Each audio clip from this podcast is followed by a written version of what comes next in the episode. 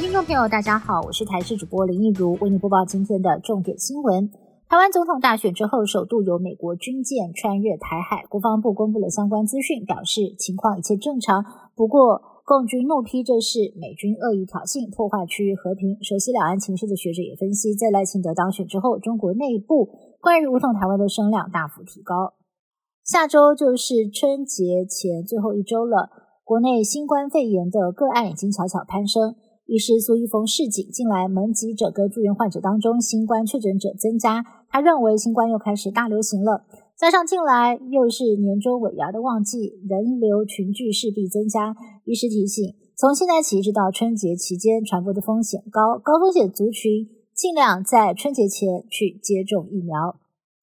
日本是台湾人最爱的国家之一，光是在去年前十一个月就有破三百万人次飞日本。日本政府宣布，从二月一号开始，将派出入境检查员进驻桃园机场，针对飞往北海道、东北地区等十个特定机场的旅客，可以在桃机进行预先通关入境审查工作，节省时间。先试办到二月底，如果成效良好，不排除要扩大实施。立法院的新会期还没有开议，民众党内却已经是内斗频传。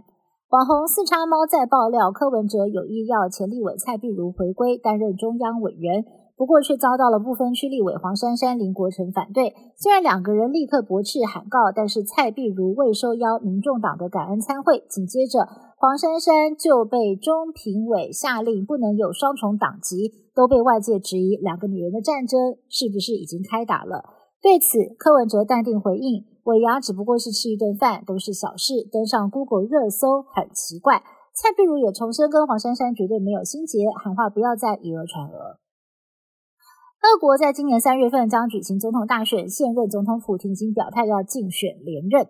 有一位六十岁的前国会议员纳杰丁打着反战旗帜公开出来挑战。他批评普京的特别军事行动是致命的错误，还主张如果当选，马上就会展开和谈。纳杰丁在海内外的连数战最近涌现人潮，但是克林姆林宫说不会把他视为对手。美国阿拉巴马州二十五号首开全球先例，以氮气缺氧法处决一名死囚。尽管律师欲请联邦最高法院暂缓执行，但是最终遭到了驳回。州检察长宣称。氮气死刑可能是目前最人道的处决方式，但是专家表示，囚犯可能遭遇剧烈疼痛，这种处决方式形同虐待。第七十五届印度国庆日阅兵游行一月二十六号在首都新德里印度门前方的晋泽大道盛大登场，多达将近八万名的贵宾还有民众到场观礼。今年的印度国庆女力当道，处处可以看到女性军警的身影，包括了女性军警的摩托车特技表演，令人叹为观止。以上新闻是台视新闻部制作，感谢您的收听。更多新闻内容，请您持续锁定台视各界新闻以及台视新闻 YouTube 频道。